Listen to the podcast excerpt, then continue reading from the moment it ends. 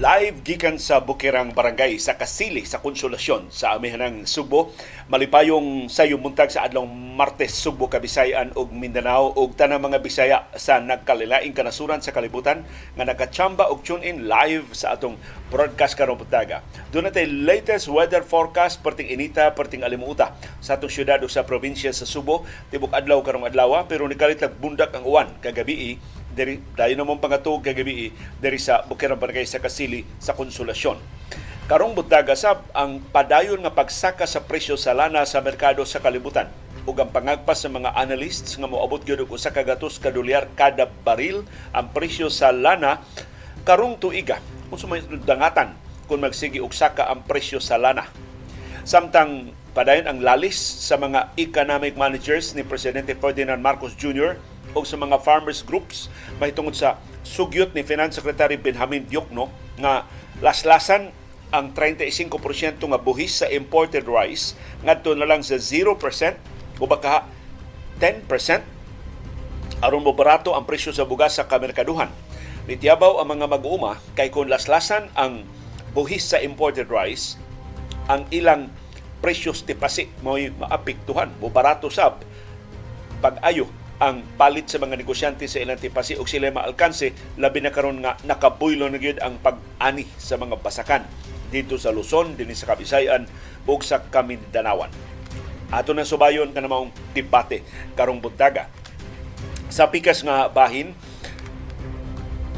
doon na tay latest sa COVID-19 cases nga gi-report sa Department of Health nagpabiling ubos ang atong bag-o mga kaso pero nisaka ang positivity rate ni kapinata og 5%. Nganong nilapad man og nipaspas man na dinagdanay sa COVID-19 ato ng subayon karong buntaga. Samtang gipahibaw na sa Departamento sa Edukasyon unsa may pipila ka kausaban sa K-10 program kung ikomparar sa K-12. Ang K-10 curriculum formal na nga i-pilot og patuman sa lima ka eskwelahan dinhi sa Central Visayas ug sa ubang mga rehiyon sa Pilipinas. O karong butaga kining makahasol nga balita, expose ni Senador Risa Hontiveros sa usa ka gipasangilan niyang kulto diya sa lungsod sa Socorro sa Surigao del Norte. Gipasangilan ang kulto nga ni biktima og kapin libo ka mga bata gipanglugos o gipugos pagminyo sa pangu sa kulto. Ang mas makahasol pag yun ini, mao nga kining gipasangilang kulto mo'y kampyon sa Sinulog 2023. Nisayaw ni sila sa Sinulog Grand Parade ug sila mo'y kampyon sa Grand Showdown ug sa sa Ritual Showdown ug sa street dancing kategory. Kugihan kay ni silang musayaw kay nomnom katong contingent nga dunay higante nga agila. Moto simbolo sa ilang pangu nga gipasangilan ni Senador Tiveros nga rapist o bangis nga kriminal ato subayon kining makahasol nga expose sa giingong kulto diya sa Socorro sa Surigao del Norte. O kanong buntaga sab ang padayag ng kabalaka sa Department of Foreign Affairs sa pagkuha sa ato mga corals diya sa West Philippine Sea. Niauhag ang TFA ang ayang hunungon ang pag-among-among sa katigayunan sa kadagatan di lang sa West Philippine Sea kundi sa kinatibukan sa South China Sea nga maka guba sa panginabuhi sa minilyon ka mga mangingisda o katawhan. Sa pikas nga bahin, ang Gilas Pilipinas andam na para sa umaabot nga Asian Games na ipahigayo na karong buwana dito sa China. O sa atong viewers views ang mapuslano ninyo nga mga panghuna-huna ug mga reaksyon sa mga isyong natuki wa matuki sa atong mga programa. Ug sa atong kasayuran kinoy ko yan kining mga ginikanan nga mga negosyante nga dugay kay ka let go sa ilang mga negosyo. Bisag andam na unta nga mupuli ang ilang mga bata sila gihapoy mo dominar sa ilang negosyo. Unya na sila mubuhi nga uwahin na ang tanan. O nakasungi na hinon sila sa umaabot nga henerasyon sa ilang pamilya atong isgutan sa atong kuykoy karong buntaga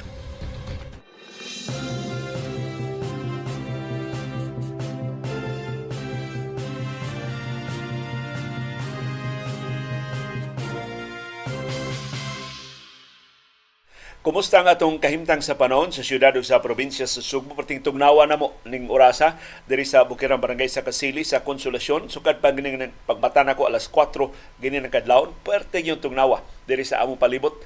Dili kusog ang huro sa hangin pero bugnaw lang ang temperatura. Pero gipasinan natin sa pag-asa, temporaryo ran eh.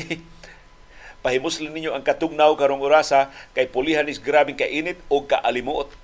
Tibok adlaw karong adlaw. Sus, gahapon murag perti taas sa atong temperatura ug labi kataas sa atong humidity level perti yung alimuta diri sa among nahimutangan sa kasili sa konsolasyon.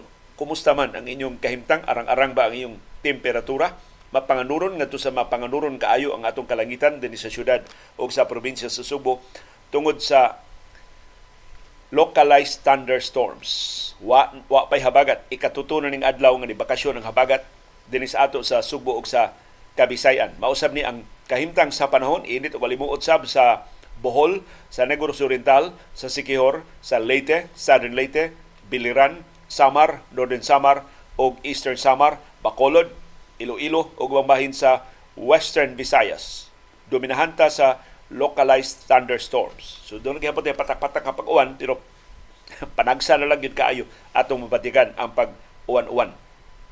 Pero sa dakong bahin sa Mindanao, paday sila mahiagom sa Intertropical Convergence Zone o panag-abot sa bugnaw ug init nga hangin. Mao na hinungdan ngano nga mas uwanon ang pipila ka sa Mindanao, apil ng tawi-tawi. Doon na tayo mga viewers diha sa tawi-tawi ningon nag-uwan ko no sila gahapon dili kayo kusog pero nag naalibyuhan ang ilang kainit o kaalimuot tungod sa pag-uwan. Kay kini pag-uwan-uwan maka paubos man og jutay sa atong temperatura. Maka paluag ni sa atong ginhawag gikan sa grabe ka humid. Ka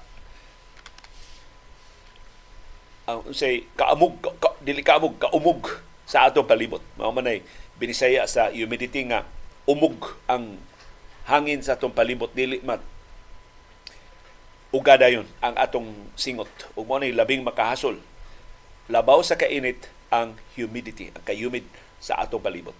Kumusta ninyong kahimtang sa panon? Pag ibutang diya sa atong comment box aron ato masumpay ining latest weather forecast sa pag-asa ug mas mulapad pa ang atong pag-aninaw sa atong palibot.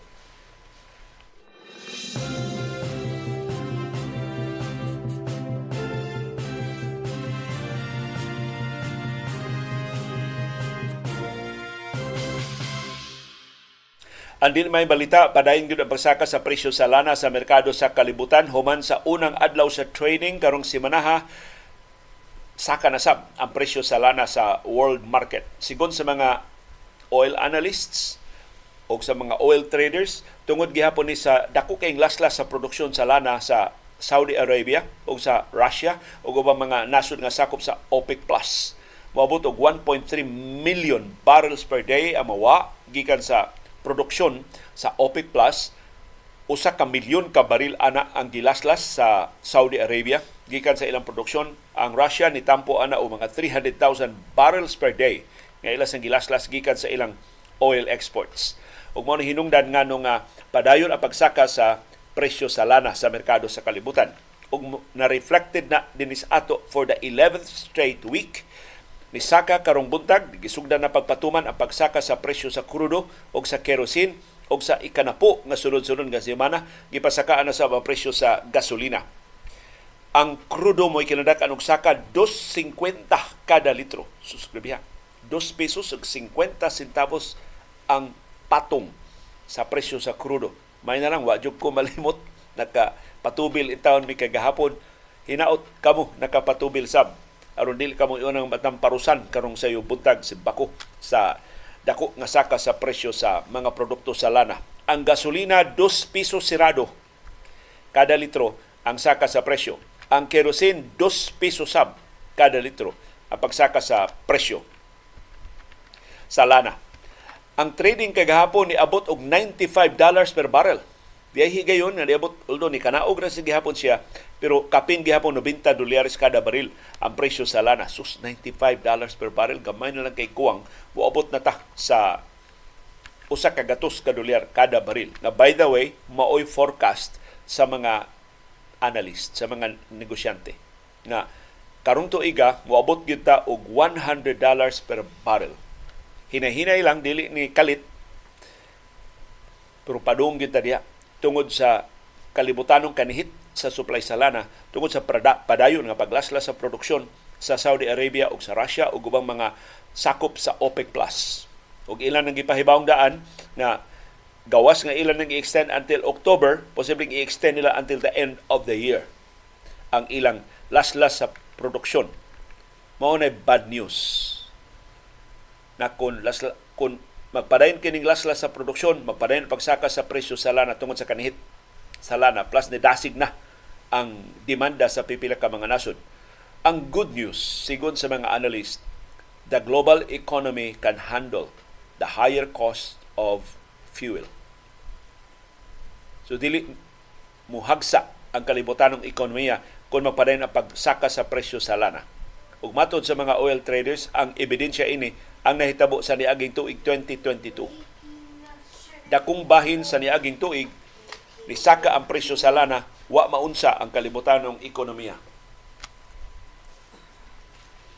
Kadi mo ambit sa atong paghisgot sa kalibutanong ekonomiya ang kalibutanong kalipay sa naman Dr. Iris diri sa among Pinoyanan si CB mao pagi pagmata ni CB pero nidungan ni mata nako gani nang alas 4 al nagsuroy-suroy lang kadiyot niya balik na sa dug katug pero niya mata na si CB og mangumusta ninyo karon buntag unsa man inyong kinakusgan nga pamahaw Palit iasoy diha sa tong comment box unsa inyong mga putahe. Aron bisan pagbasa na lang maka makasaw mi sa inyong lamian nga mga putahe.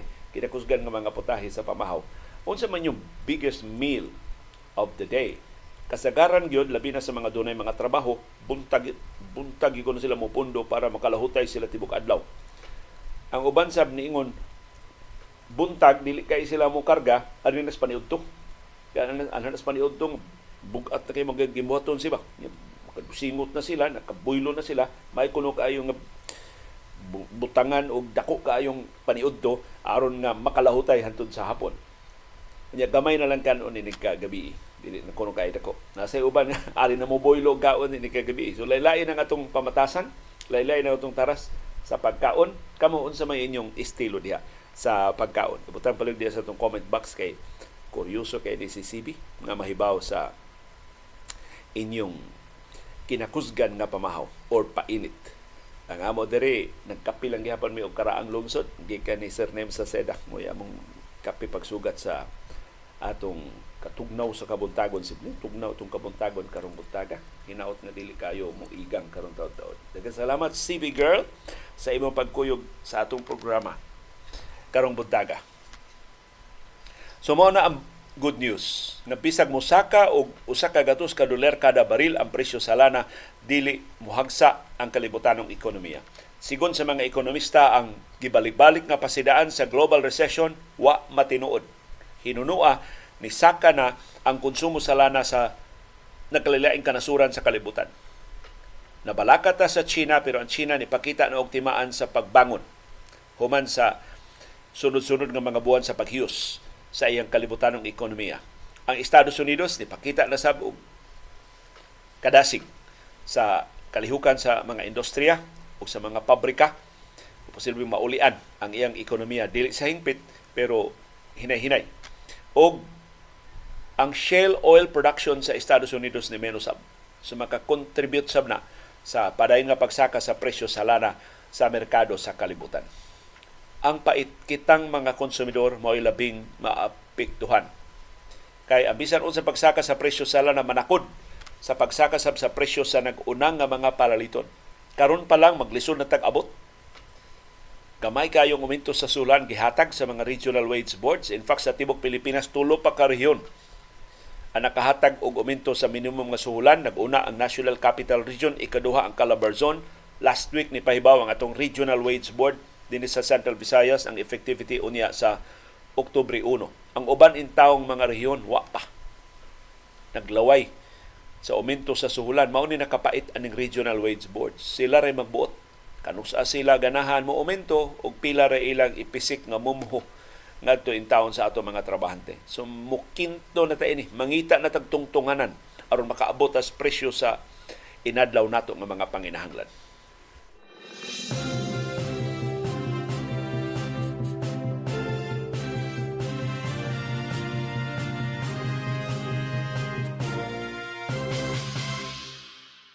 Nagprotesta din sa Sugbo gahapon ang transport group nga Piston og mas para nako mas makiangayo ning ilang baruganan di wa sila mangayo og aumento sa plitihan ang ilang gipangayo mao ang paglaslas o pagsuspenso una sa koleksyon sa buhis sa mga produkto sa lana. Ang protest rally sa Piston nagsugod diha sa MJ Cuenco Avenue sa Barangay Careta sa Dakbayan sa Subo ni marcha sila paingon sa regional nga buhatan sa Land Transportation Franchising and Regulatory Board sa Barangay Lorega, San Miguel. Nabalhin na di ay ang LTFRB kay kaniadto si sa Deripas Director Amin Quison na assign sa Sugbo ang buhatan sa LTFRB diha man to sa North Reclamation Area. Karon na kuno sa Barangay Lorega, San Miguel. Natultulan sa taga Piston o mo'y ilang gi ralihan kagahapon. Ang pagkakaisa ng mga samahan ng chopper at operator nationwide na mo'y kinatibukangan sa piston ni auhag sa gobyerno pag suspenso sa tanang buhi sa lana o pagbalik pagkontrolar sa pagtakda sa presyo o supply sa mga produkto sa lana din sa Pilipinas. Ang nasudnong presidente sa Piston nga si Modi Floranda niingon ang mga drivers na alkanse og 400 pesos kada adlaw tungod sa pagsigi og saka sa presyo sa lana. Kung kwintahon na sa tibok buwan, maalkansi sila 12,000 pesos kada driver. Kay way hunong ang pagsaka sa presyo sa mga produkto sa lana. Ika-11 na. Karong simanaha, pagsaka sa presyo sa krudo, ikanapo na na sulod-sulod nga siwana sa pagsaka sa presyo sa gasolina. Matod sa piston na ibanan in town ang ilang take-home pay para sa ilang mga bata, para sa mga sakop sa ilang pamilya, sa ilang inadlaw nga mga konsumo. Nisugyot si Floranda ngadto ni Presidente Ferdinand Marcos Jr. sa pag-issue og executive order nga temporaryo nga muhunong sa pagkolekta sa mga buhis sa lana og pugnan i-regulate pabalik ang industriya sa lana pugnan ang mga oil companies sa pagpatuyang nila pagkinupyahay anang ilang hapit kada semana kapag saka sa presyo sa lana. Ang pangu sa piston din sa Subo nga si Greg Perez niingon di sila mo auhag og aumento sa plitihan. Kay para nila masakitan ang mas daghang mga tao kay mga pasahero utro man sang nag naapiki sa kataas sa presyo sa mga palaliton sama sa ilang mga pamilya sa mga driver. So para nila ang labing makiangayon nga sulban aron nga dili mabugatan ang mga transport groups ug dili mapasa ang palasunon pinagi sa mas taas nga plitihan ngadto sa mga pasahero mao ang pagsuspenso lang una sa excise tax o sa value added tax sa mga produkto sa lana. Ang brabana nila mo abot og mga 7 pesos kada litro ang muus-us sa presyo sa, sa lana kung himuo na sa gobyerno. Matod sa piston, wa sila magtuo nga ang aumento sa plitihan mo'y praktikal nga solusyon. Makapasamot lang hinuni sa kalisod sa mas daghan nga mga tao tungod sa pagsigi og sulbong sa presyo sa inadlaw-adlaw nato nga mga palaliton. Para nako, mas makiangayon kining baruganan sa piston ug hinaot paminaw ni sa administrasyon ni Presidente Ferdinand Marcos Jr. kay masigi sila kaysa magsigi sila laag magsige sila lakwatsa, magsige sila parti-parti ginamit ang atong buhis sa katawhang Pilipinon.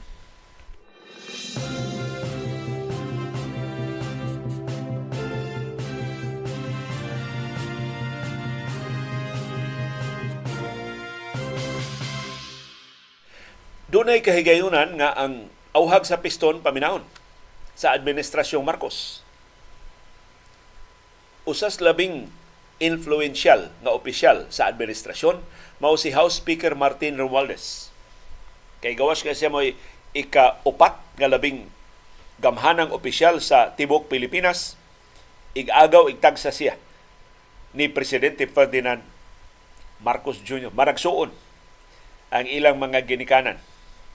Si Imelda Marcos, nga inahan ni Presidente Marcos, igsuon ni Benjamin Cocoy Romualdez, nga amahan ni Martin Romualdez. Sila duha pulos gipasang ilang mga kawatan atol sa diktadurang Marcos ug mao haruhay kay ni pagkabutang sa ilang mga anak. Si Romualdez gani gikatahong ni hatag og 2 million US dollars. Dili day 1 million lang. 2 million US dollars ngadto sa Harvard. Aron pag-abli ining kurso sa Tagalog language. Karon si Romualdez ingon posible na masuspenso ang excise tax sa mga produkto sa lana. Nakigtagbo si Romualdez sa mga opisyal sa mga oil companies din sa Pilipinas. Og usas iyang pangdani ngadto sa mga oil companies nga ayaw sa kay mo patuyang og uminto sa inyong presyo kay posible nga suspinsuhon sa gobyerno ang koleksyon sa excise tax. Pero actually ang mensahe ni Romualdez ngadto sa mga oil companies duha.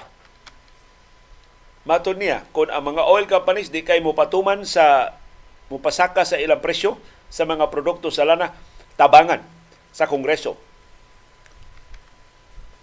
ang mga giniman, ang mga gipangayo sa mga oil companies aron mas mudako pag ang ilang ginansya sa ilang negosyo. Pero kung ang mga oil companies magpabungol-bungol, dili mo tuman siyang auhag nga laslasan ang ilang presyo, ang Kongreso mo himog mga lakang pag-apiki sa mga oil companies. Sumura ni og nagdasya og karot nagdapag yun bunal. Kundi mo mo kaon ning karot, bunalan mo na mo sa Kongreso.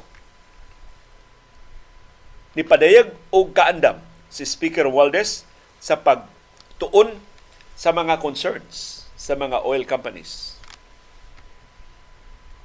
Matod niya, usa sa iyang posibleng buhaton mao nga pagrekomendar ngadto siyang ikagaw nga si presidente Ferdinand Marcos Jr. sa pagsuspenso sa fuel excise tax collections na para nako sayop si Romualdez ini. Kay kung suspensohon ang buhis, di man maka-benefit ana mga oil companies. Ang maka-benefit ana kitang mga konsumidor, ang mga motorista, na dunay mga sakinan, kato mga nag-drive o mga sakinan pamasahero.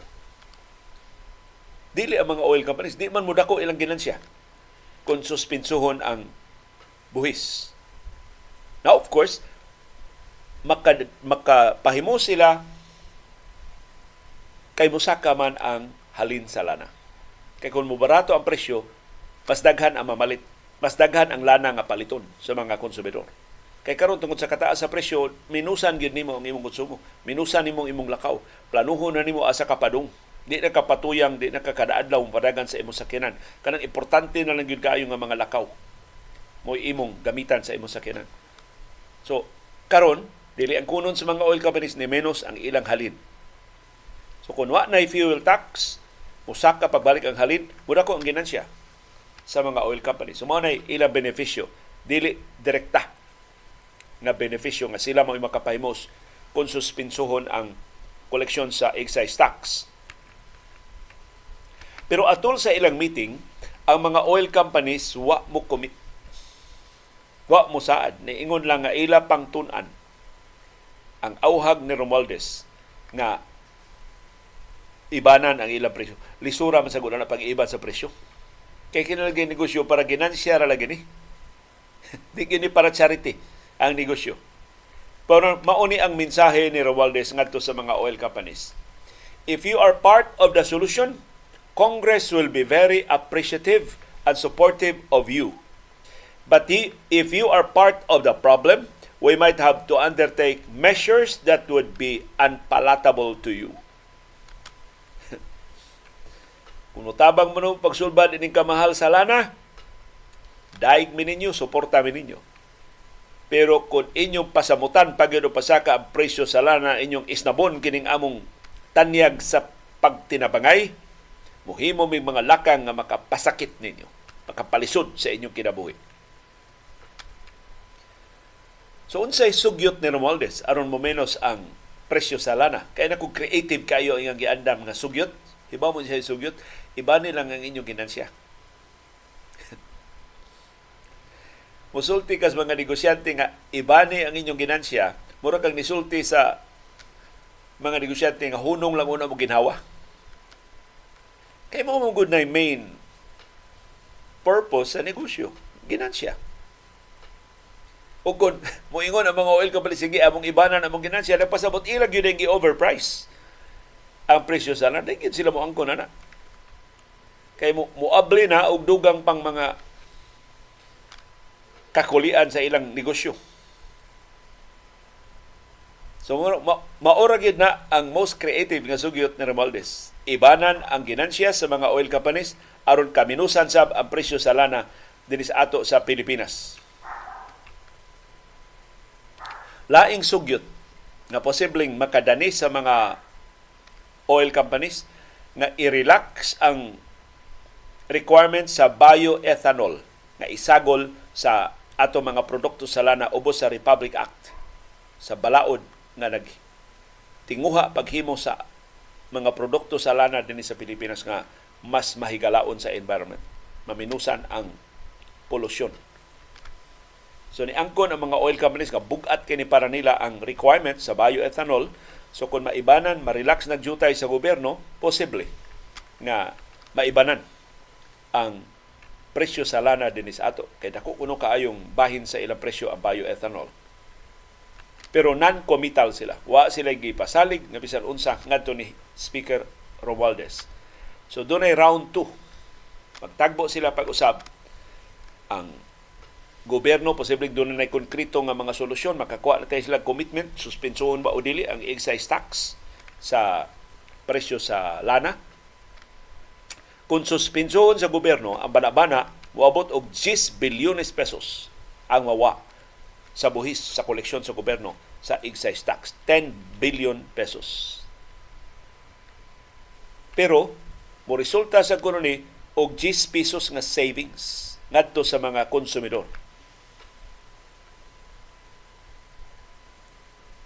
Posible gani ko no nga kung ang bioethanol di lang una ipagamit, i-relax kini mo requirement sa bioethanol, moabot og 14 pesos kada litro ang us-us sa presyo sa mga produkto sa lana. Dako ano? Although ba, kining mga numerohagi saw-saw lang is mga sakop sa Kongreso aron pag himong mas significant sa ilang pagkitagbo sa mga oil companies. Pero gamay ra gyud kay kahigayonon nga mga oil companies maminaw sa atong gobyerno. Nganong maminaw man sila nga deregulated man ang industriya sa lana? I-regulate pagbalik sa gobyerno ang industriya sa lana? That would take years. Una papasar ka na mga balaod nun. Plus ang mga economic managers, I'm sure masupak. Ana. Mintras, mubalibad sila sa mahimo sa gobyerno, batok nila. Di sila panungguon ang ilang lana din sa atong mga pantalan. Asa man taglana. Kung lisod-lisod na to mga oil companies. Sumurag naa ang bitaha sa mga oil companies ining ilang pagigsabot-sabot ni House Speaker Martin Romualdez. Pero si Romualdez klaro mangud kay ni papel lang. Gusto lang ba siya mahimong bayani? Ining pagsigi og saka sa presyo sa lana. Murag gipakaingon niya ambot asa na siya na train og economics nga kun iyang ibutang iyang kaugalingos tunga-tunga mausab ang world market og mubarato ang presyo sa lana dinhi sa ato sa Pilipinas.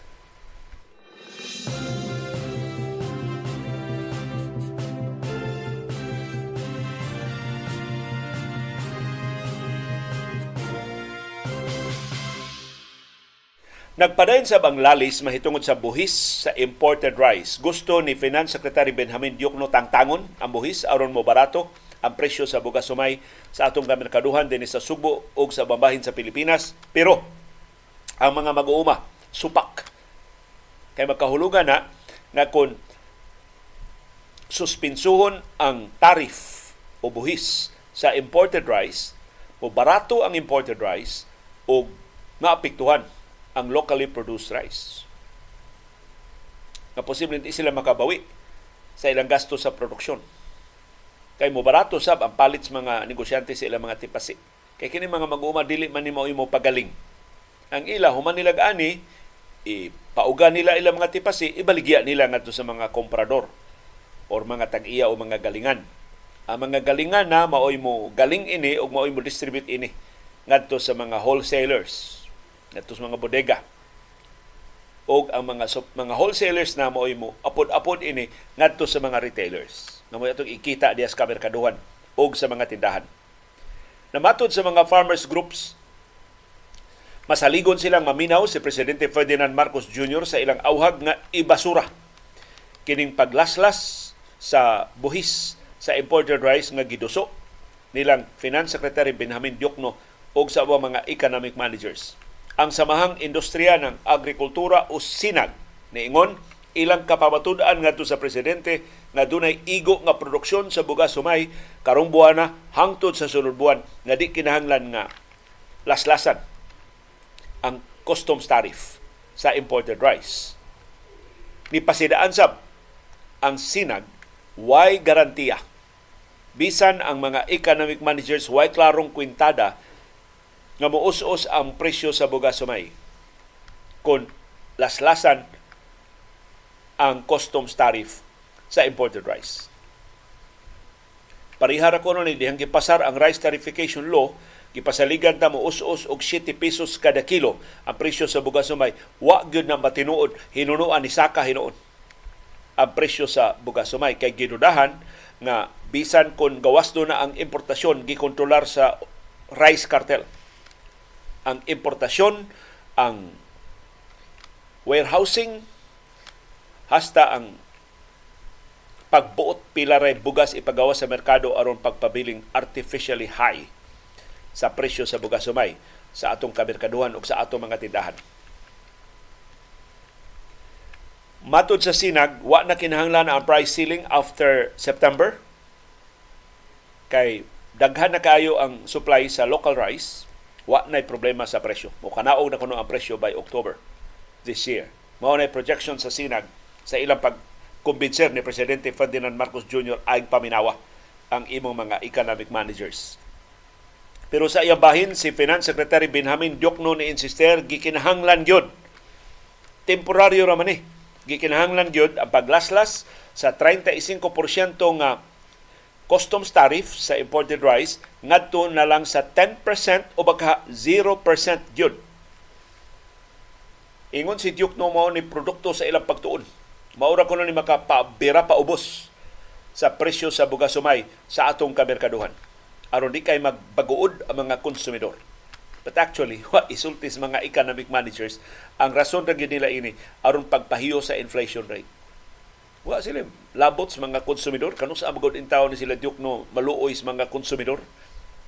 Ila man ang kasusyo, ila man ang mga ka-golf kanang mga dagko mga negosyante, mga manufacturer sa mga pagkaon nga moginan siya pag-ayo kung musaka ang presyo sa pagkaon. Ang concern sa mga economic managers ang inflation rate kay reflective na sa ilang management sa kaepektibo sa ilang pagduma sa nasudnong ekonomiya. So, karon ila nakitaan ang food inflation mainly driven sa mainly fueled sa pagsaka sa presyo sa bugas sumay mao'y nakapaborot pagbalik sa inflation rate sa Pilipinas. So ila nang targeton pabaratuhon nila ang presyo sa bugas sumay. Pero masuhito ba yung mga mag-uuma kaysa mga economic managers sa industriya sa Bugasumay? Kining presyo sa Bugasumay, amot unsay termino ana sa mga ekonomista kanang gitawag nila stickiness sa presyo. Once ang presyo mo saka na gani, as lisura na anang birahon paubos. Mura ko, mura ko naglastiko ba? nga once mainat na sa dugay nga panahon, inigbuhi ni mo lisod na kay mohiyos. Inat na na ang lastiko. Gun, guno na ang lastiko, dili na siya mo, o balik siyang naandan nga ka gamay o siya naandan nga ka, kabusok. Kuan na siya murag lanay na siya murag na siya og nainat na gid pag-ayo. Mao na kung mao na ang presyo. Musaka musaka na gani ang presyo lisod na kay nang paubsan pagbalik. Ug mao nay gipasidaan sa mga mag-uma nga posibleng wa makit nilang diokno og sa mga economic managers na di sila magbinuang sa pag laslas o pag-suspenso sa customs tariff sa bugas sumay. Mato ni Diokno, doon na na sila gi himo nga proposal. Nga executive order, draft nga executive order, pirma na lang ni Presidente Marcos Moikuang pagtangtang sa tariff o sa buhis sa imported rice. Pero ubos sa balaod, si Presidente Marcos maka-issue lang og executive order kung mobakasyon na ang Kongreso o ang bakasyon sa Kongreso hapit na. Kay mas taas man ang ilang bakasyon kaysa ilang trabaho. Mo bakasyon na sab sila karong Setyembre 30 karong tuiga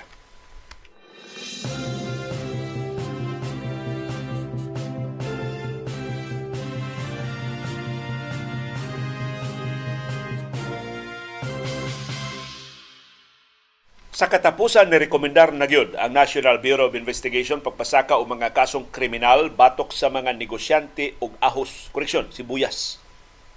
Apil na ang ilang kakonsabo nga mga opisyal sa gobyerno.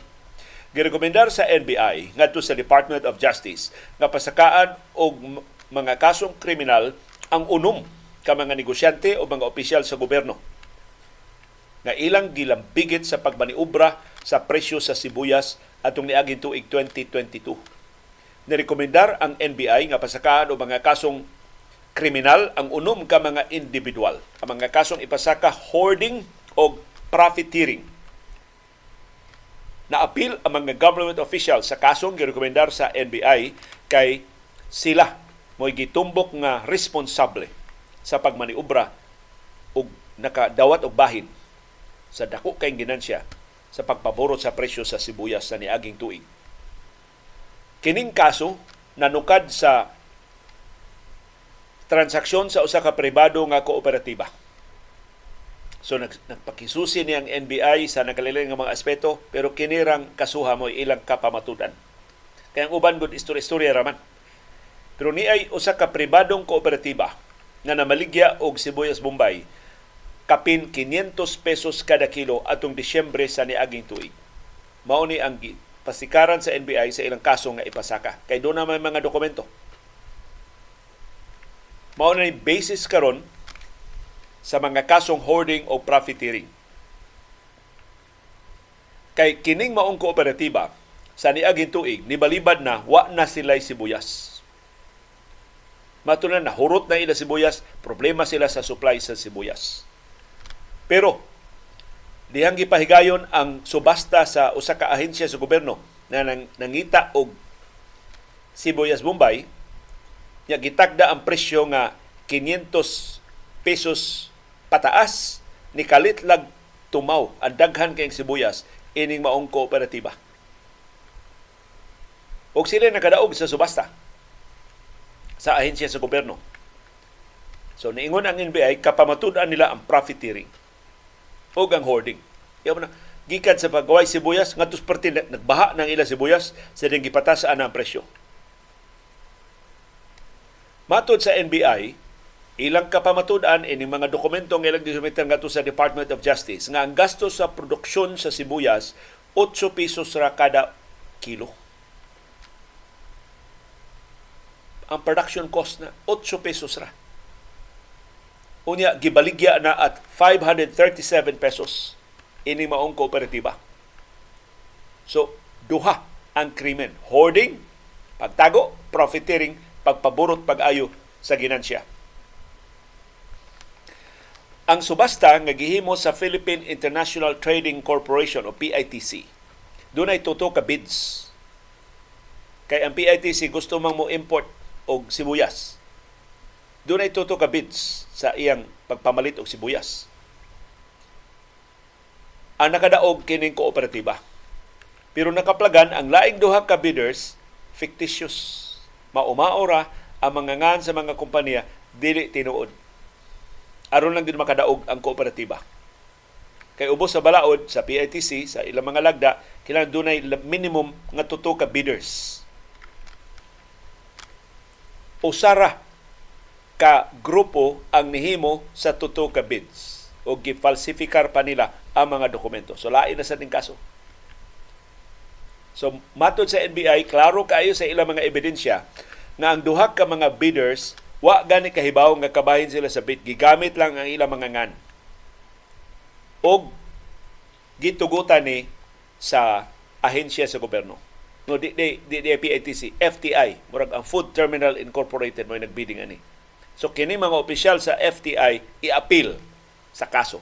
Kay klarong kakonsabo sila ini binuang sa ilang subasta.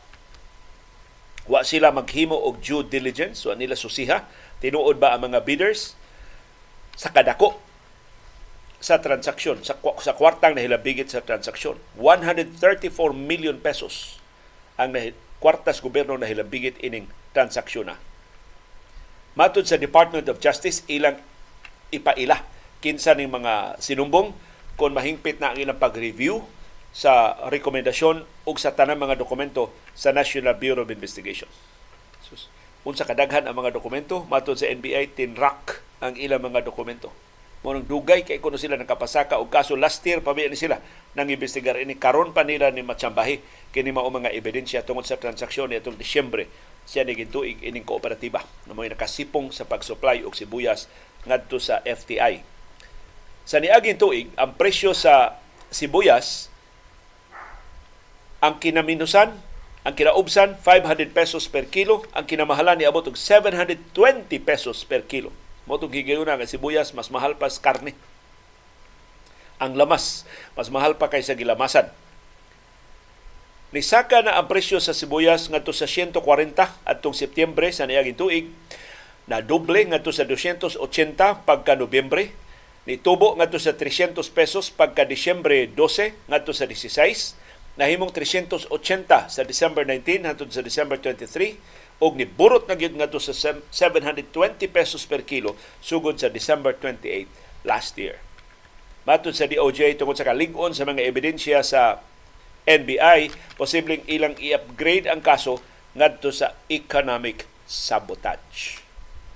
So hinaot nila ni kutob sa press release ug hinaot do na mga ebidensya ug hinaot matumbok yun kinsa ning mga haligi sa kartel sa sibuyas kamay nakontrolar sa supply ug sa presyo. Ang ako lang ang mga pipitsugin na ni, ang wa ni maapil sa main cartel, nakigkompetensya, nangahas pagkikompetensya sa main cartel, mao nang mao ikasuhan aron mo tagam.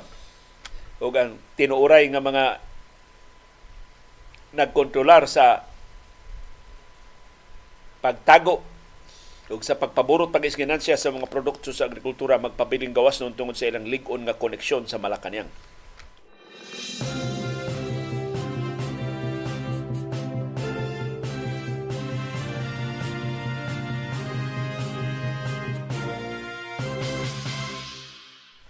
Ang maayong balita, nagpabiling ubos ang atong bag o mga kaso sa COVID-19 gi-report sa Central Office sa Department of Health. Doon natay 136 kabag o mga kaso sa COVID-19.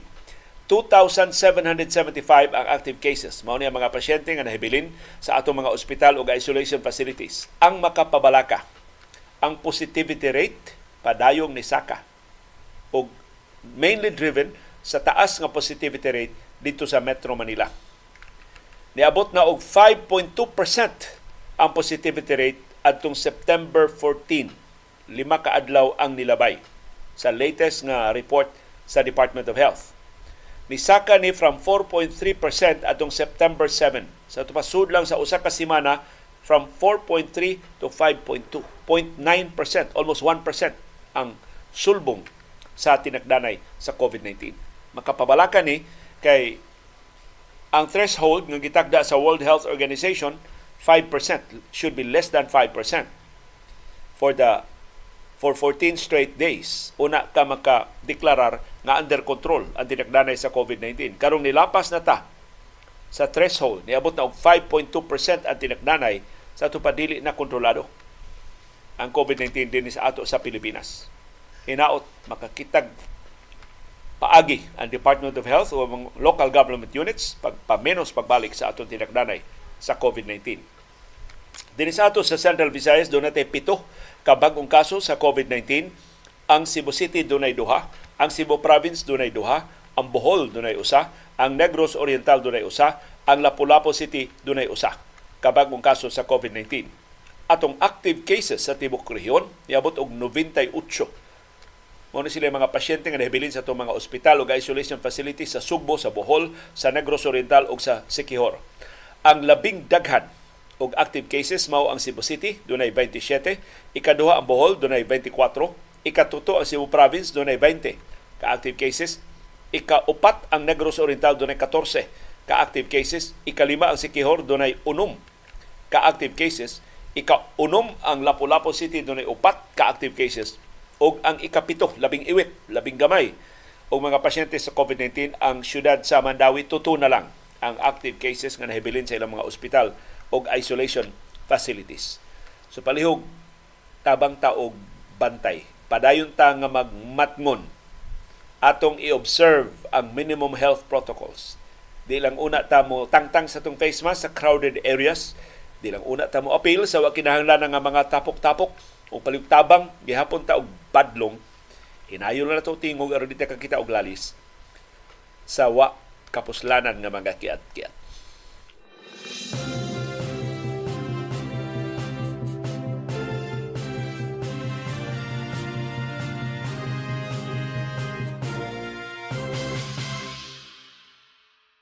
Andam na ang lima ka eskwelahan dinhi sa Subo para mamahimong mga pilot schools sa pagpatuman sa bago na sang giusab sige lang tag usab-usab sa atong curriculum gitawag na ni og matatag K to 10 curriculum. Ang mga eskwelahan dinhi sa Tibok Central Visayas pulos niya mahimutang sa probinsya sa Subo. Sugod na lunes sunod semana ang pagtudlo ining K to 10 curriculum. Naglakip sa Tindog Integrated School sa lungsod sa Midilian, diya sa amayan ng Subo. Sumunod gigikanan sa mong lamian kay nga empanada. si Iris doon igaagaw diha sa Midilian. Tagula to nga nga karitan. Ug siya mo ay kanunay na mong orderan entaw ana lamian kay niya nga empanada diya sa Midilian. Nasa, nasa ko lamian kay diha nga binangkal pero ang tigluto ko ng binangkal murag ni bakasyon so wa unay binangkal empanada lang una Laing eskwelahan nga magtudlo na sa K-10 ang San Fernando North Central Elementary School sa lungsod sa San Fernando sa habagatang Subo.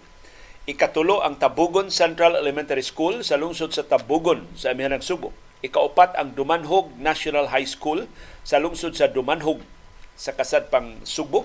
Ang kinakusgan diyang mayor si Gungun Hika mo'y mo tabang na mahimong hapsay ang pagpatuman sa K-10 diya sa Dumanhog National High School.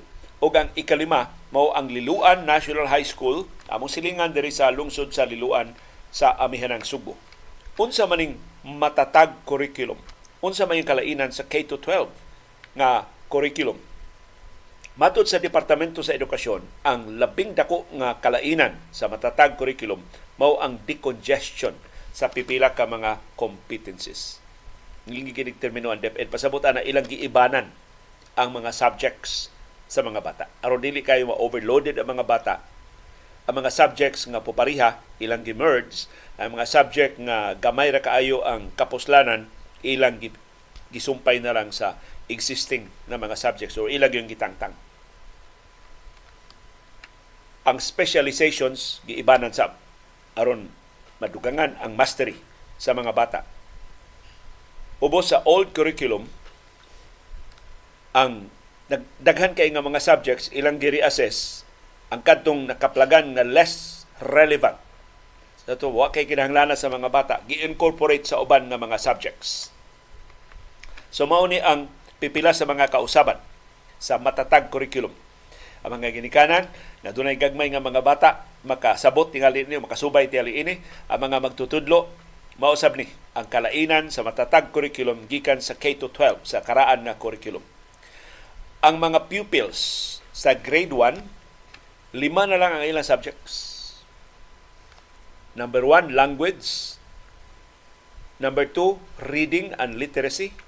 Number 5, number 3, mathematics. Number 4, makabansa. O number 5, good manners and right conduct. GMRC. So, natangtang na tong duha kay pito man ta ni ka subject sa una ang gitangtang mautong mother tongue, wa na tong pagtudlo sa Cebuano language dinis ato ug ang mother tongue sa ubang mga rehiyon. Gitangtang na sab ang Filipino. No, ang curriculum sa ni, ni Agi nga giilisan mao ni pito man ka subjects, mother tongue, Filipino, English, mathematics, araling panlipunan, mape, o edukasyon sa pagpapakatao. So from 7 to 5 na lang sa grade 1. Para sa grade 2 students o pupils, ang curriculum mo focus sa mathematics, makabansa o GMRC. Nga ipuno ang language, reading and literacy. Nga kung ang language, reading and literacy pulihan sa English o sa Filipino subjects. Ya sugod sa grade 3, ang science subject i-introduce na puno sa existing nga lima ka subjects. Gikan sa grade 4 hangtod sa grade 10 ang mga estudyante doon na wow ka subjects. Maglakip na sa Filipino, English, Science, Mathematics, Araling Panlipunan, MAPE, Technology and Livelihood Education, TLE, o GMRC. So, ibalik na yutudlo ang good manners and right conduct. O hinaot, ang unang matudloan ng GMRC mao ang atong education secretary. Doon na gani mo buyag atong tarungon sa pagtubag. Dili nato balikason, dili nato insultuhon, dili nato binastusan.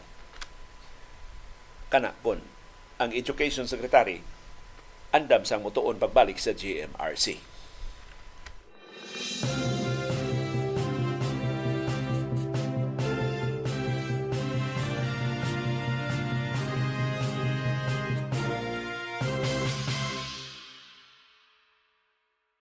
Formal na gyung gipasaka ang petisyon at tubangan sa Korte Suprema nga nagkwestiyon sa legalidad o sa constitutionality sa Maharlika Investment Fund. Gitinuod gyud sa nakalain nga mga grupo ang ilang pasidaan pagkwestiyon at tubangan sa Korte Suprema ining mga provision sa Maharlika Investment Fund nga para nila nakalapas sa 1987 Constitution.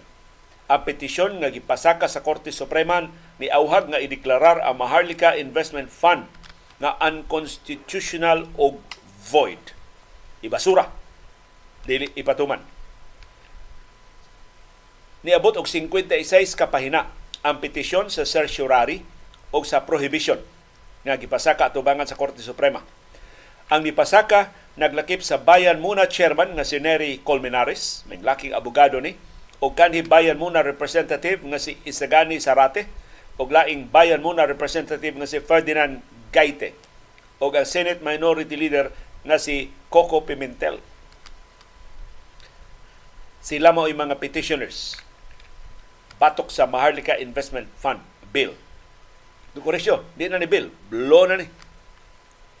Ilang gihagit ang constitutionality sa Maharlika Investment Fund sa tuto ka grounds. So, ang tuto ka mga sukaranan sa petisyon pagdeklarar nga unconstitutional sa Maharlika Investment Fund. Number one, napakya sa Maharlika Investment Fund pagtagbaw sa test of economic viability. So naay lagda sa konstitusyon na sa di pa musod og negosyo ang gobyerno kinahanglan nga makapasar sa test of economic viability.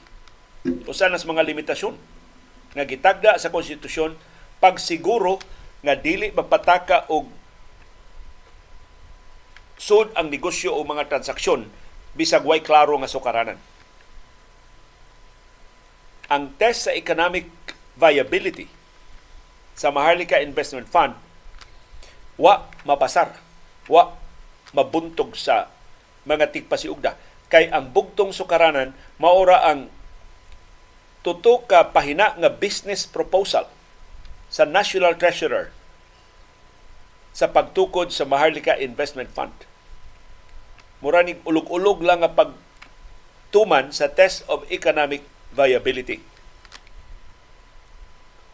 O sigon ining tutura ka pahina nga dokumentong gisumiter sa National Treasurer, ang Maharlika Investment Fund maka-generate og equity nga 6.51% hangtod 10.78%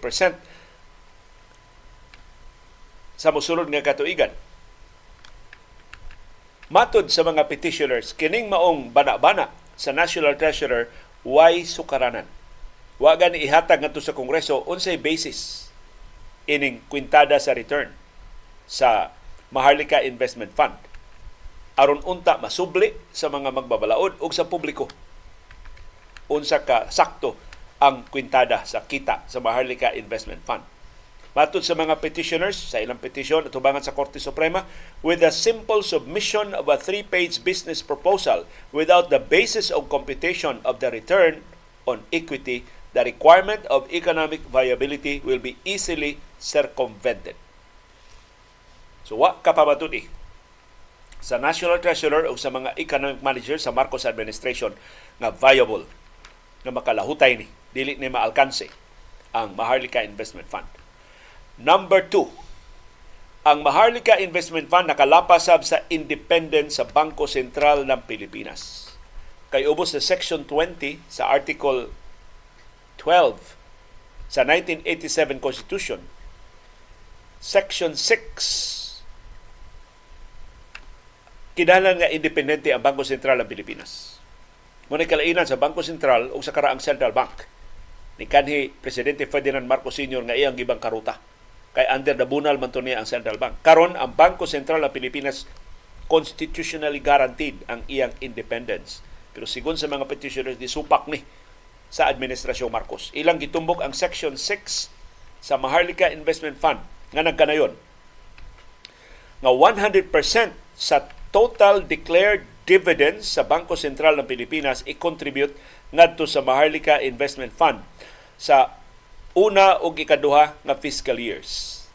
Ang Monetary Board gisugo sab sa balaod sa Maharlika Investment Fund pag-contribute og 100% sa iyang dividendo ngadto sa Maharlika Investment Corporation.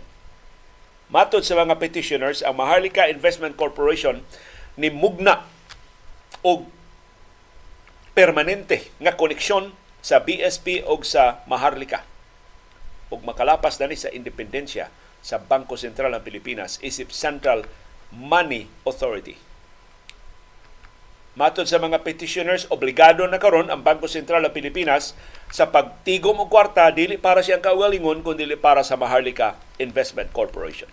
Yun lig lig-uning argumento ha.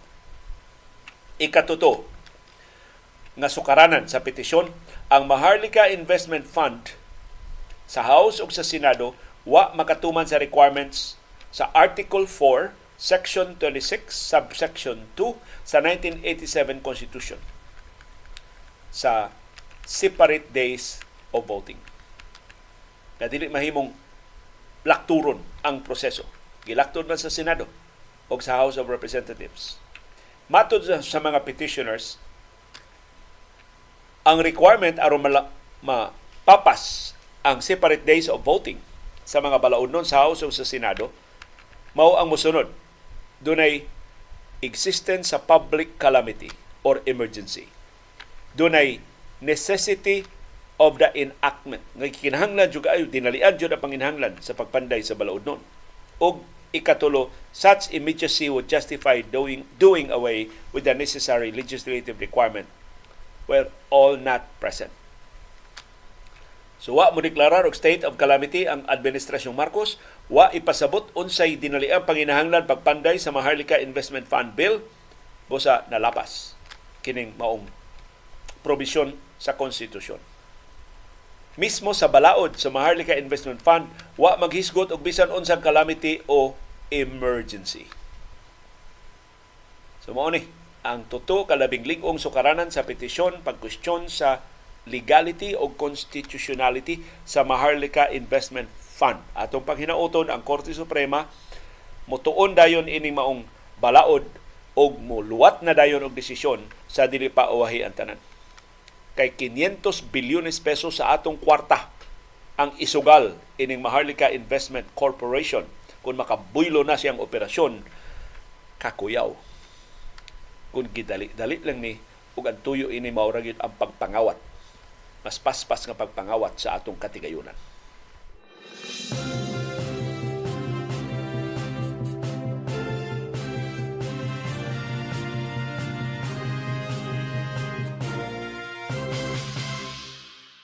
Ang labing eksplosibo nga balita karong adlaw mao ang expose ni Senador Risa Hontiveros.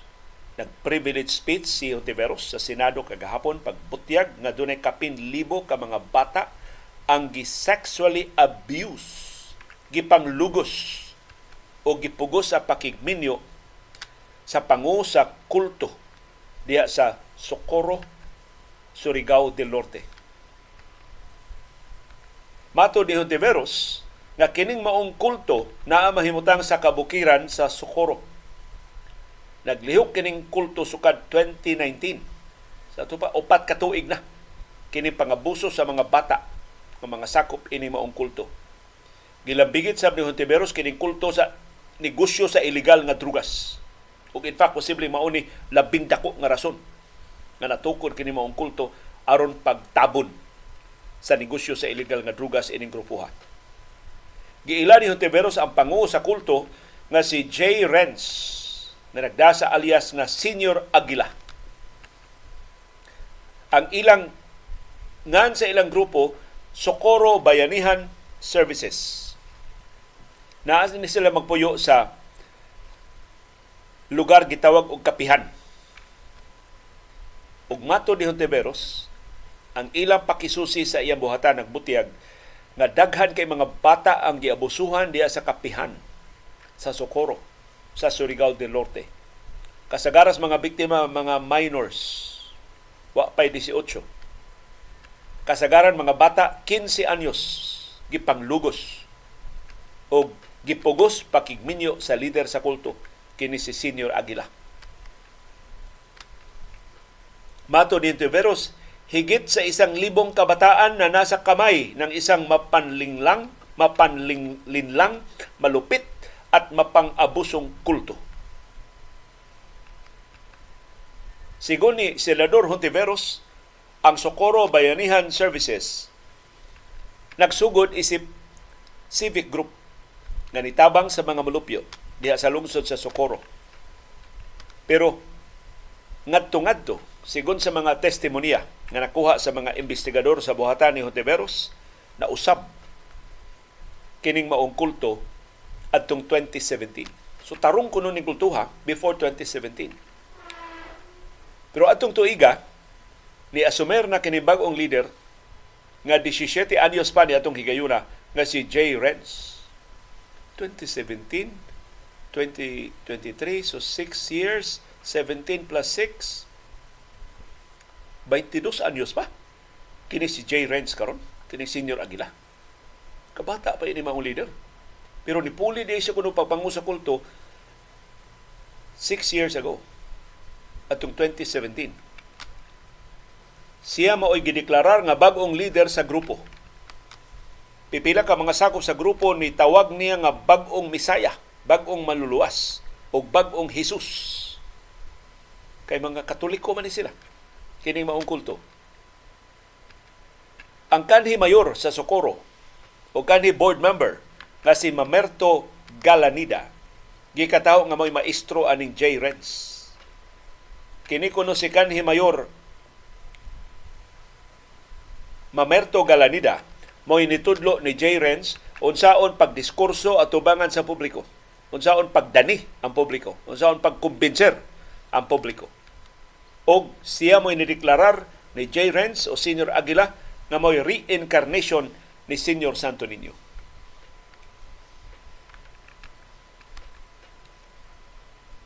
Dayon si J. Renz sa pag-asumer na niya pagkapangu sa kulto ni Dana sa bagungan nga Senior Aguila. Atong 2019, lapad nga linog ang niigo sa lungsod sa Socorro. Umutoy nakadani sa mga mulupyo sa pagpasakop sa kulto. Kay ni angkon si Senior Aguila nga ang kapihan, ang ilang Pinoyanan, mao ang langit. O ang magdumili pagkuyog niya dito sa langit sa kapihan muadto sa impyerno. Ito nang hadlok ang mga mulupyo kinsa may mahadlok og impyerno niadto sa langit niadto sa kapihan. Sus lapad kuno kayo ang pagpamalhin sa mga mulupyo ngadto sa kapihan. In fact, apil sa nailad aning Senior Aguila kapin usa ka gatos ka mga magtutudlo sa mga public schools diya sa Surigao del Norte. Mga trabahante ni sila sa Departamento sa Edukasyon nang resign sa ilang mga pagkamagtutudlo og ni apil ining kulto. Mao ni investigasyon sa buhatan ni Senador Risa Hontiveros. Kapin sab 50 ka mga trabahante sa gobyerno nang resign sab kay ni pasakop sab sa kulto. Tungod sa paggawa ini mga magtutudlo, mitibuksok pag-ayo ang enrollment sa mga bata sa primary o secondary schools. Kaya nga sa mga ginikanan, gidai lang mga bata, tuwa na, nagpasakop na sila sa kulto. Usa ka kanhi elementary school teacher nitugan sa staff ni Senador Risa Hontiveros nga na, nakumbinser sila pagpasakop sa kulto human si Senior Aguila ni pasidaan nga why kawani sa gobyerno nga malangit. Kung magpabilin ka sa gobyerno, maimperno ka. Mao ko ni pasidaan ni Aguila, ni Senior Aguila. Mao tong nagpasakop sila sa kulto. Unya, lain pag yung nakapadani sa taga Socorro Surigao del Norte. Giingnan sila ni Senior Aguila, kadtong tanang dunay utang. Kung magpasakop po sa among grupo, papas ang inyong utang. Akong gahom, mo papas sa inyong utang. Kinsa ba di ganahan na lang mapapas ang utang? Usano ka kani DepEd teacher nga dako kay utang sa DepEd, pwedeng kapakapa o pasakop sa grupo, sa kulto laing witness nga na-interview sa grupo sa staff ni Senador Risa Ontiveros 12 anyos. Ni angkon nga kining maong kulto daghan kay armas. Nakitaan kuno niya ang mga sakop magda og sinako nga mga armas atol sa pangampanya sa eleksyon. Mao di tiling wa ni mabadlong. Okay. Apil sila pangampanya sa eleksyon niya armado ang ilang grupo. Sigon ni Hontiveros, ang kwarta ining maong kulto nagikan sa financial assistance sa gobyerno ngadto sa ilang mga sakop. So imbis ang ayuda sa gobyerno dawatos mga sakop, ang kulto mo inikuha. Apil sa gikuha sa kulto mao ang ilang assistance sa Pantawid Pamilyang Pilipino Program for Peace kasi ka seryoso ini mo pasangil. So ang kulto mo nangubha, nanguha sa mga benepisyo sa for peace. Ang kulto sa nikuha sa mga benepisyo sa senior citizens ang kulto sa nikuha sa Assistance to Individuals in Crisis Situation Program sa Department of Social Welfare and Development. So, pwede naghana kwarta ining kulto. Kapin 50% sa mga senior citizens pensions ang naadto sa ilang pundo. Samtang 40 ngadto sa 60% sa financial assistance nga madawat unta sa mga sakop tuwa sab sa kulto. Kadto mga ayuda ilang nadawat atol sa pandemya o sa pag-igo sa bagyo nga si Odette dito sa gibulsa sab sa kulto. Grabe no? Katunga ra ang gibilin sa mga miyembro. Matod ni Hontiveros ang ilang pakisusi na kabutihan nga duna sa negosyo sa illegal nga drugas kining maong grupo. Matod ni Hontiveros, ang kulto gitukod isip human shield aron makapadayon, makalambo, makabuylo ang ilang negosyo sa illegal nga drugas. Nahibaw ni Hontiveros nga ang nagtukod ining maong kulto si Karen Sanico o ang iyang business partner na karon namatay na nga Municipal Circuit Court Judge diha sa Socorro napatay atong 2019 tungod sa ilang kalambigitan sa illegal nga drugas. Naapil sila sa narco list sa kapolisan. Kinis Mamerto Galanida kanhi mayor sa Socorro o kanhi board member gikataho nga nalambigit sab sa illegal nga drugas. Nahibaw-an ni Hontiveros kining kalihukan sa maong kulto atong Hulyo.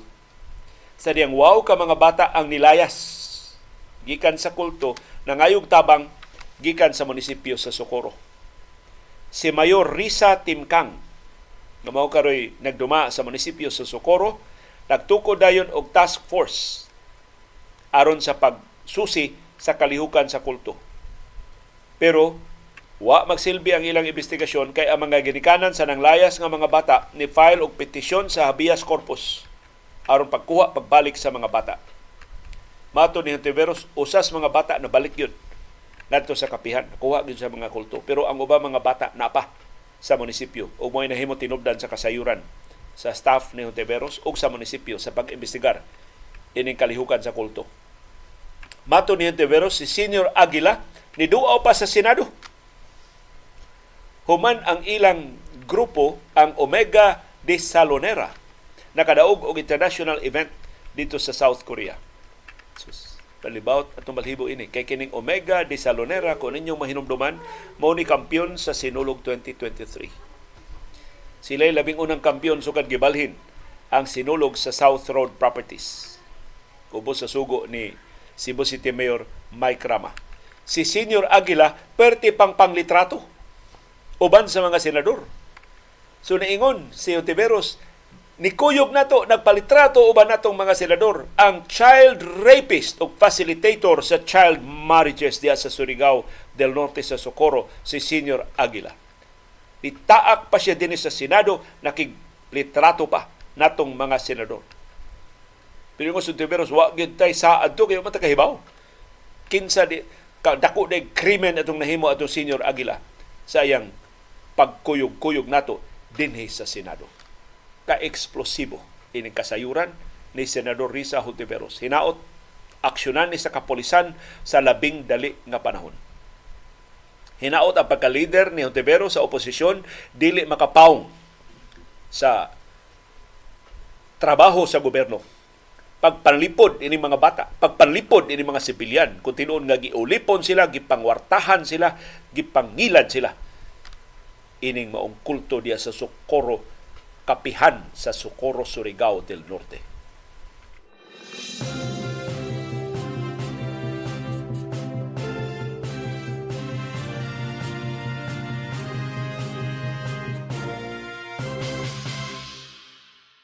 Nangutan ako sa mga nakakita sa Sinulog Grand Parade karon tuiga atong Enero. Kung sa mahinumduman nila aning presentasyon sa Omega de Salonera kining grupo nga nakadaog ang ila jud mahilumduman katong higanting agila.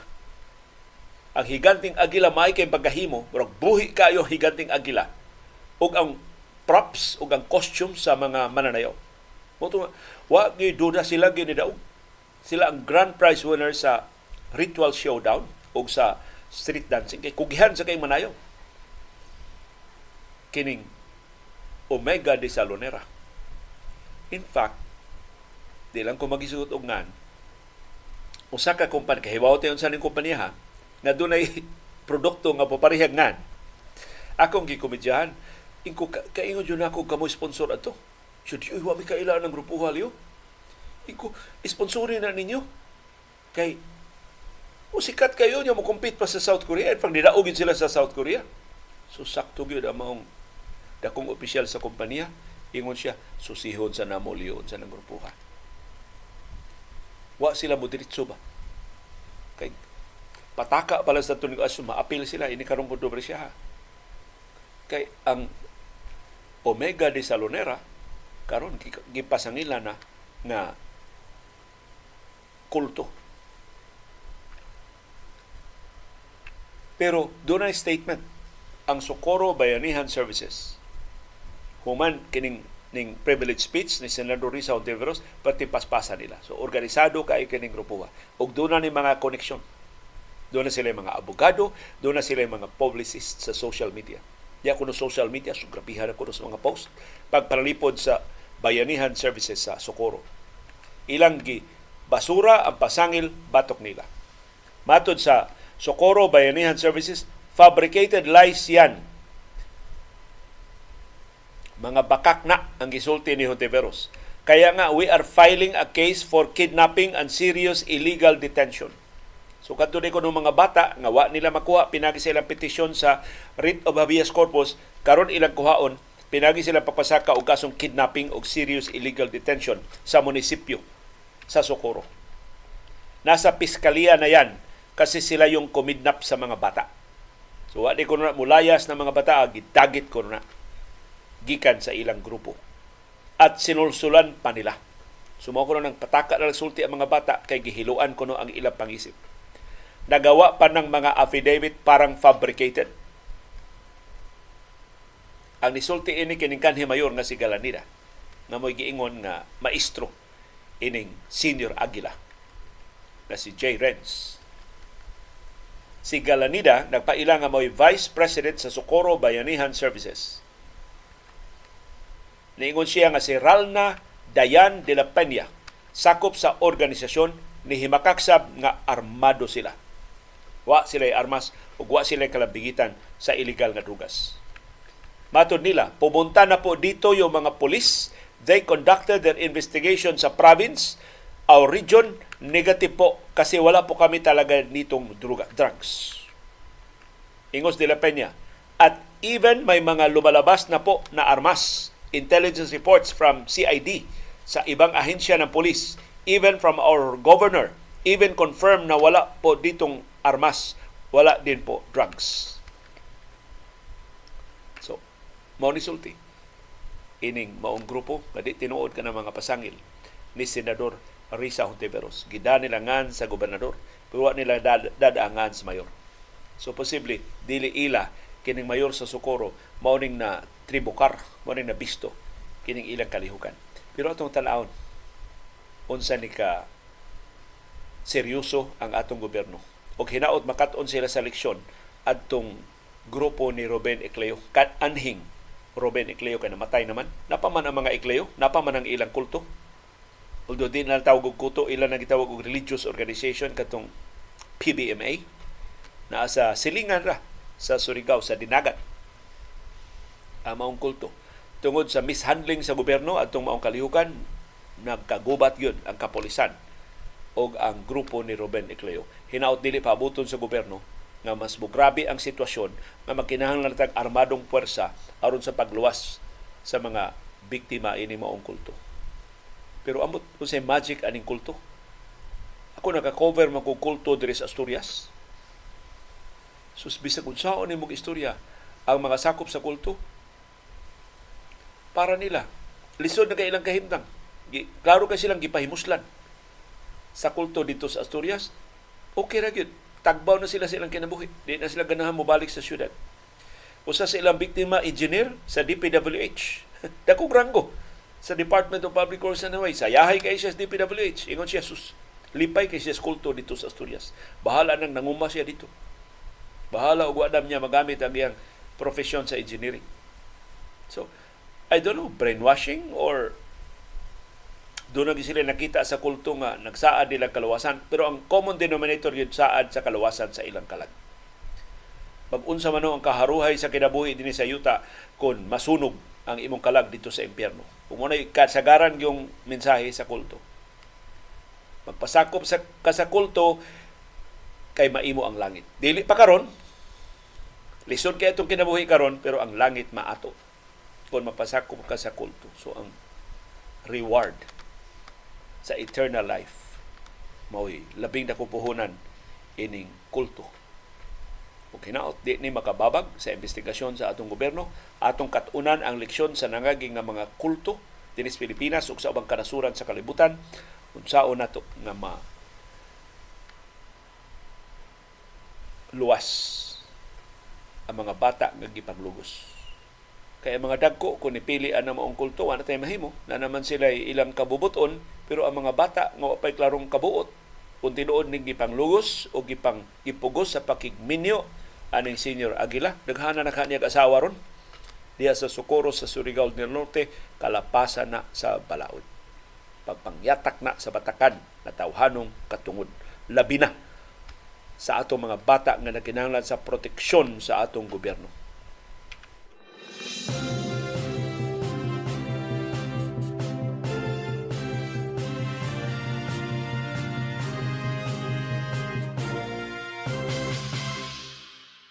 Usa sa mga choreographers nga karibal aning Omega de Salonera, nakugang gyud sila. Akong na istorya, nakugang gyud sila sa presentasyon atong Omega. Wa gyud sila mag-expect ug lahi jud kaayo.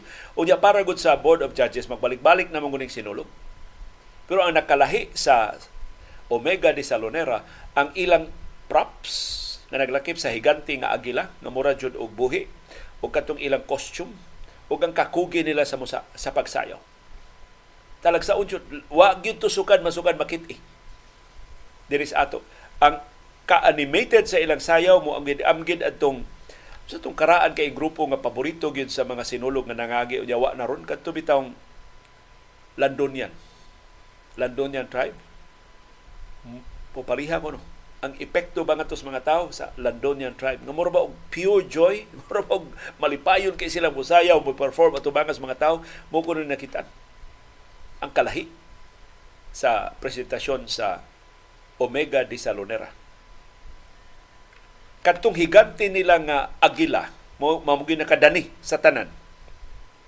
Gihulagway sa leader sa Omega de Salonera na si ang tinuod nga aning J. Renz o Senior Aguila J. Renz Kilario nagpailam ni siya at ubangan sa interviews mga sakop siya mag-interview kay siya may leader ingon siya kadtong ilang Aguila labor of love to product of love kuno to bunga no to sa panaghigugmaay sa mga sakop sa Omega de Salonera. Mato ni J. Renz Kilario o Senior Aguila. Nagtinabangay no sila mga construction workers o mga sakop sa ilang community diya sa sitio Kapihan sa barangay Siring sa lungsod sa Socorro. So kada din Kapihan sitio na sa barangay Siring sa lungsod sa Socorro sa sa Surigao del Norte. So ang ilang pagtinabangay mao kunoy nakahimo at talagsaon nila nga props o mga costumes. Ang Agila, matod ni Senior Agila o J. Renz Kilario, ilang gihimo pinagi sa plywood o Eva foam o kanang foam rubber nga gigamit para lingkuranan sa bisikleta, para sa sports equipment, para padding sa mga sports equipment, mga boxing gloves, mga helmets, ug uban pa. So mo ilang gigamit paghimo atong maong agila. Matod ni J. Renz o Senior Agila, buhi kaayo ang ilang bayanihan diha sa ilang komunidad sa sitio Kapihan sa Barangay Siring sa lungsod sa Socorro sa Surigao del Norte. Unya nagkauyon sila ihalad nila ni Senior Santo Niño ang ilang pagsayaw sa Sinulog 2023. Kada adlaw kuno mugahin sila og pila ka oras ang ilang mga miyembro sa pagpanday sa ilang props o paghimo sa ilang costumes. Kasagaran na sila mga miyembro, mga mangingisda o mga mag-uuma. So human nila panguma, human nila pangisda, magtapok sila aron pagpangandam sa sinulog.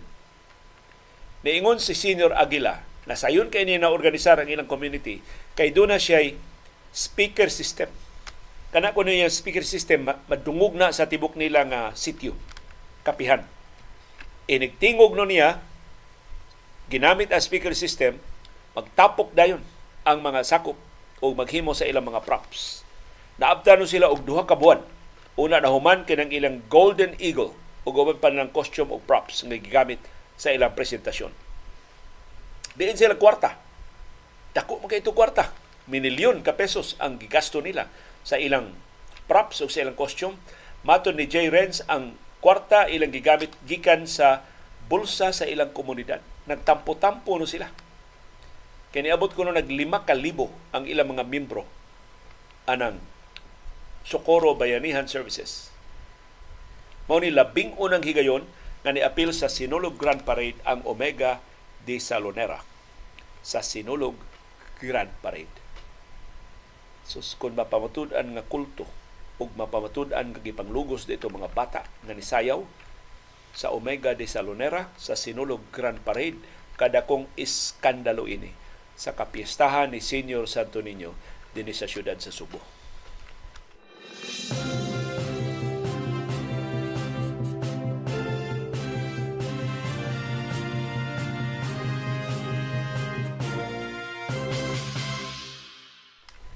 Sa laing balita, ang Department of Foreign Affairs ni padayag og kaalarma ining pagkaguba sa mga corals diha sa West Philippine Sea duol sa Rizal Reef.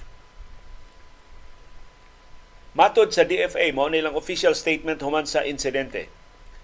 The Philippines has consistently raised the alarm over ecologically harmful activities conducted by foreign vessels in our maritime zones an issue extensively discussed in the 2016 Arbitral Award on the South China Sea. Atong narabatay mga viewers ningon di na tabay siguton og South China Sea. Ang DFA mismo ha niingon South China Sea.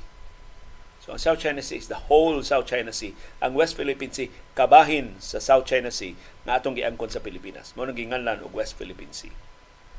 So ningon ang DFA gisgutan ni sa arbitral ruling ang panginahanglan pagpreserbar, pagpanlipod sa maritime resources diha sa South China Sea. We therefore call on everyone concerned to act responsibly and cease all activities that can damage our precious marine environment.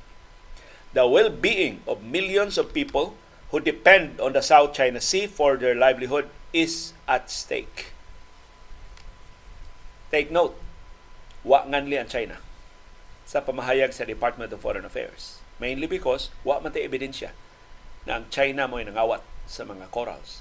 Although wa may lain nagtikaw-tikaw, ini lugar ang gikawatan ng corals, kadto man ilang mga barko sa China. Kunya na-establish naman na abot, documented ba na? Doon na ba ikapakita nga dokumento ang atong gobyerno sa Pilipinas nga matag higayon ay swarming sa mga barko diya sa West Philippine Sea, musunod yun ang massive harvest sa mga corals. Pagguba, pagtangtang, pagkawat sa mga corals. Ang armadong kusog sa Pilipinas, pinagi siyang Western Command, mao ni report sa lapad kayo nga coral harvesting diya sa Rosul Reef sa West Philippine Sea.